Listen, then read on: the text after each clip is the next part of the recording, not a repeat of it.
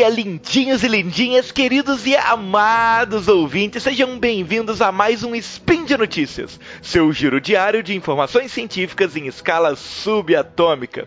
Eu sou o Felipe Queiroz, diretamente de Além Paraíba, estou aqui com ele, o homem, o mito, o surfista das ondas gravitacionais, o Medina da ciência, Pena. Wala Wala, ouvintes! Olha só, com essa abertura, você sabe que eu, eu realmente não sei surfar, mas me divirto muito nessas ondas gravitacionais. E a gente hoje, meus amigos, 16 Lunan do calendário Decatrian, 24 de outubro no calendário movido, feito baseado no ego de imperadores romanos, vamos falar das últimas notícias do mundo da física e da matemática, que são elas. Modelo matemático explica desigualdades sociais. Detecção de uma onda gravitacional é associada à explosão de raios gama.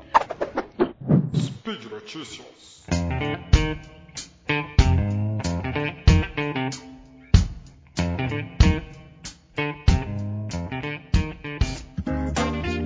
Então, Pena, e na nossa primeira notícia de hoje aqui a gente vai falar sobre a matemática da desigualdade. Ah, estou sentindo polêmica aí. Mas vamos lá.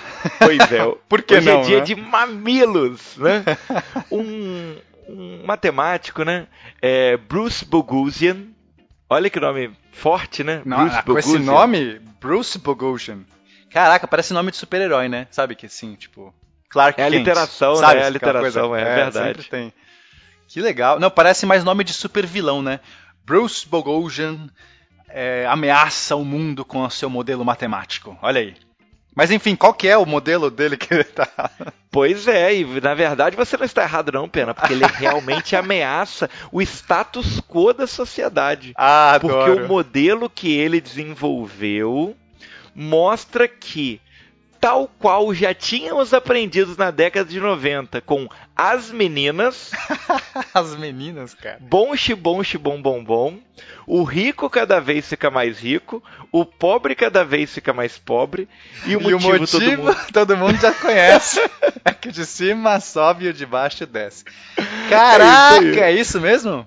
É isso aí, o que o Bruce Boghossian fez foi desenvolver um modelo que mostra que realmente, sem um processo de redistribuição de riqueza, a tendência da nossa sociedade é que os ricos se tornem cada vez mais ricos e que todo o resto do mundo fique cada vez mais pobre. Olha que loucura. Bom, mas olha, eu, né, falando um pouco, eu gosto muito dessa de, de economia, sobre o livre mercado. Não, nunca foi uma premissa do livre mercado equilibrar a, ri- a riqueza, distribuir a riqueza do mundo. Na verdade, base- é baseado no princípio de geração de valor e, e, enfim, eh, valoriza aquilo que gera valor para a sociedade, mas né, por essa premissa do livre mercado é que embora as desigualdades tendem a aumentar, é, a sociedade como um todo tende a melhorar, tende a ter mais valor no longo prazo. Pelo menos, né, isso não sou eu que estou dizendo, isso é apenas a premissa do, do livre mercado, mas pelo jeito esse matemático está dizendo que não funciona bem assim. É isso mesmo, Felipe?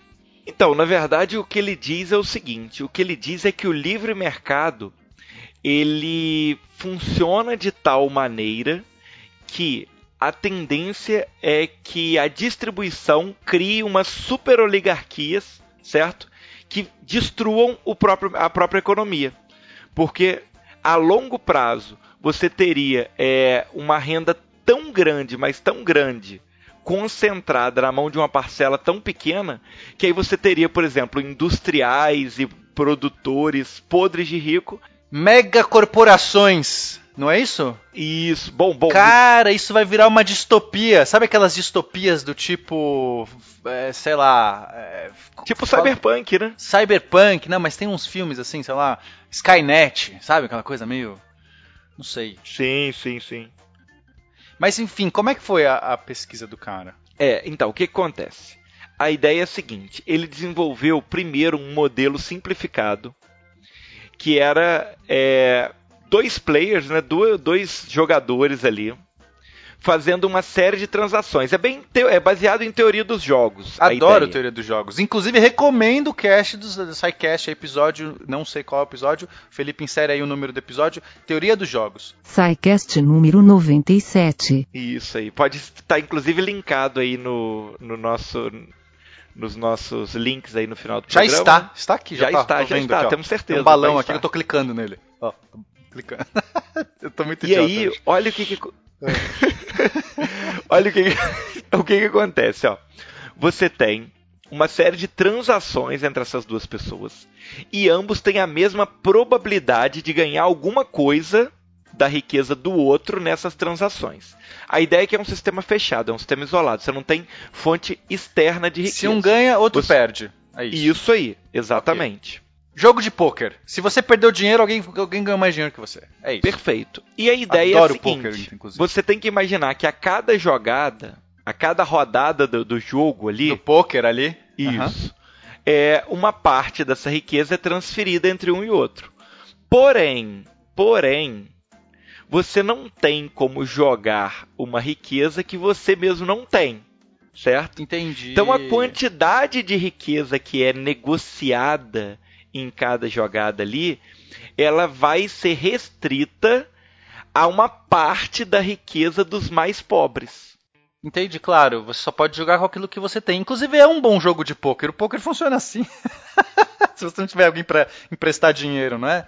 Olha que legal. Mas a, dif a diferença, a diferença ah. do poker é que no poker você não conta só com a sorte, certo? Você tem também a sua técnica.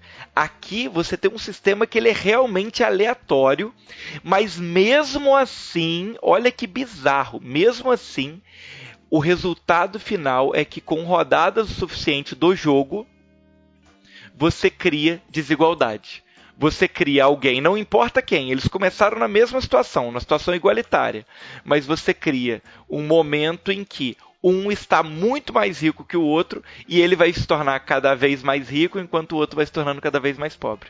Quer dizer que a riqueza não tem a ver com a sua seu mérito. É isso? Não existe meritocracia? Caraca, isso está muito polêmico. É aleatório, é casual é, é o acaso. Eu acho que você tá muito polêmico aí, Pena. Não é tão assim, não, né? Na verdade, não, não é assim, o, que, o que não existe é, é almoço grátis. Ah, boa.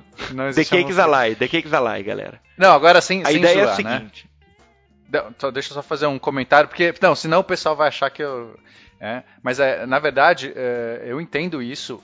São mecanismos mesmos que ao acaso, quando você gera um, alguém com mais riqueza, você acaba favorecendo que essa pessoa adquira cada vez mais riqueza. É, e isso quer dizer que a vida é injusta, né, Felipe? Não existe, né? Eventualmente. Exatamente. Claro que, claro é que pessoas podem fazer por acontecer, mas, mas nem sempre, né? E qual é o mérito de você ganhar na, na Mega Sena, por exemplo, Felipe? Qual é o seu mérito disso? Hã? É, ter jogado, né? Por que não? ter jogado. Mas o que eu acho interessante é que, olha só, em, há sete anos atrás, 388 pessoas, né, bilionários, tinham a riqueza combinada da metade mais pobre da população. Olha só, 388 pessoas eram tão ricas quanto metade a metade mais pobre da população. Esse número já é uma loucura, tá? Não, já é absurdo. 388. Só que ano passado eram apenas 8 pessoas. E esse ano, Felipe, são apenas 5 pessoas. Cara, é muito louco. Quer dizer, são grandes. São 5 bilionários. Eu gostaria de ter esses nomes aqui na minha lista, entendeu?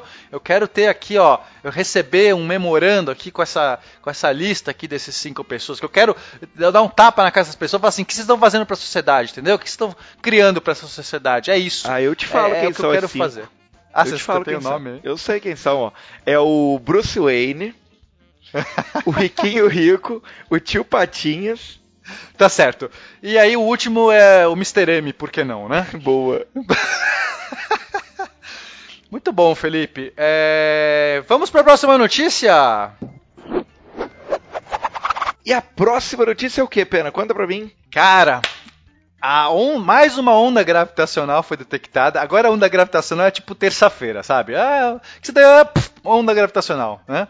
A gente já tinha dado uma notícia de uma onda gravitacional no último spin de notícias que o Virgo, né, detectou, é, tinha sido, é, é, tinha debutado, né? Tinha isso aí, o Virgo já não era mais Virgo, né? Já não era mais Virgo, numa semana já não era mais Virgo. E agora outra detecção de onda gravitacional, dessa vez uma colisão de duas estrelas de, de estrelas de nêutrons é, colidiram e emitiram não apenas ondas gravitacionais que foram detectadas pelo, LIGO, pelo LIGO e pelo Virgo, mas também emitiram uma explosão de raios gama que foi detectado, então foi a primeira detecção de ondas gravitacionais associada também a uma explosão de raios gama. Mas aí você vai me perguntar, o que são raios gama? Explosão de raios gama. Não, mas essa eu sei, eu posso te dizer, eu posso te dizer. uma então explosão de raios gama, uma explosão de raios gama é o que faz o Bruce Banner se tornar o Hulk. Olha só, mas você é sempre trazendo para os quadrinhos. Sabe que eu tenho referência nula em quadrinho, né? Então eu só concordo é, assim é. na cabeça, do então, aquele tchauzinho. Eu tô, aqui, eu tô aqui acrescentando conhecimento para você, ó. Foi num, foi num teste com uma bomba de raios gama que ele sofreu um acidente lá e se transformou no Hulk. Muito bom, cara. E assim terminamos nosso spin de noite. Não, então vamos lá. É, as explosões de raios gama são fenômenos que acontecem é, no universo. A gente vê eles, é, essas explosões acontecendo de vez em quando. Já é bem estudado, só que o pessoal não sabe exatamente por que, que acontece. Então existem modelos, né? Os modelos astronômicos dizem que ah, pode ser quando uma estrela, o colapso de uma estrela que vira um buraco negro, ou que vira uma estrela de nêutrons, ou sei lá. É, existem algumas teorias, porque você tem vários tipos, inclusive, de explosões de raios gama. Algumas bem curtas, bem rapidinhas e outras mais demoradas.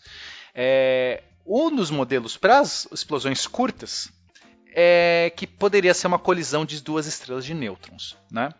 E de fato, esse, dessa, essa foi a primeira vez que esse modelo foi confrontado e foi verificado com sucesso.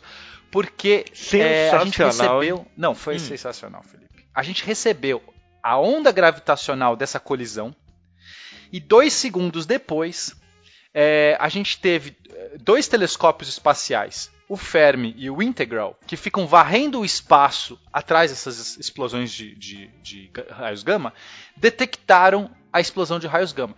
Então houve uma, uma sinergia, né? houve um, uma associação entre a onda gravitacional e essa detecção. Porém, a parte legal é agora. Esses telescópios espaciais, eles não têm uma resolução muito grande, eles não conseguem localizar perfeitamente o local, porque eles varrem o espaço inteiro, eles têm que ficar varrendo, né, grandes regiões. Então eles tinham uma faixa, né? O integral falou assim: "Olha, eu acho que aconteceu por aqui".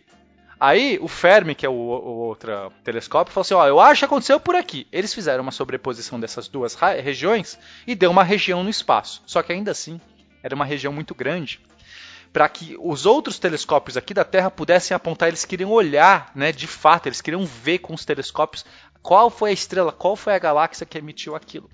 Então eles pediram ajuda pro, pro LIGO, né, o pessoal da, e, e pro Virgo, e falaram assim: galera, vocês que triangularam aí a onda de vocês, onde que, qual a região do espaço que veio? E aí, graças a esse aparato, eles conseguiram triangular a informação de todos esses equipamentos e chegaram numa faixa muito estreita do céu.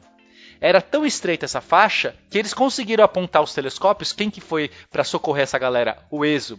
O ESO, que é o European Southern Observatory, que é o observatório é, é, europeu do sul, que na verdade fica no Chile.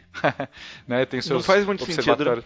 É, enfim, eles pegaram uma região do Chile e falaram assim: é nosso aqui, vou pôr nossos telescópios. não, não é bem assim, né? É uma concessão. Mas enfim, pegaram todos aqueles telescópios, apontaram para essa faixa do céu e começaram a, a, a, a rastrear, rastrear. E de fato encontraram conseguiram, deu tempo, porque é uma explosão curta, demora né, um pouco, um pouco tempo, mas conseguiram encontrar a fonte, a precisa fonte que veio da galáxia NGC 4993. E essa foi incrível, foi todo esse esforço conjunto da tecnologia da ciência, mais uma vitória do bem, Felipe. É isso, é assim que se faz é ciência. É isso aí, ó. Vou dizer duas coisas, tá? Primeiro comentário. é. Não se fazem mais nomes de galáxia como antigamente.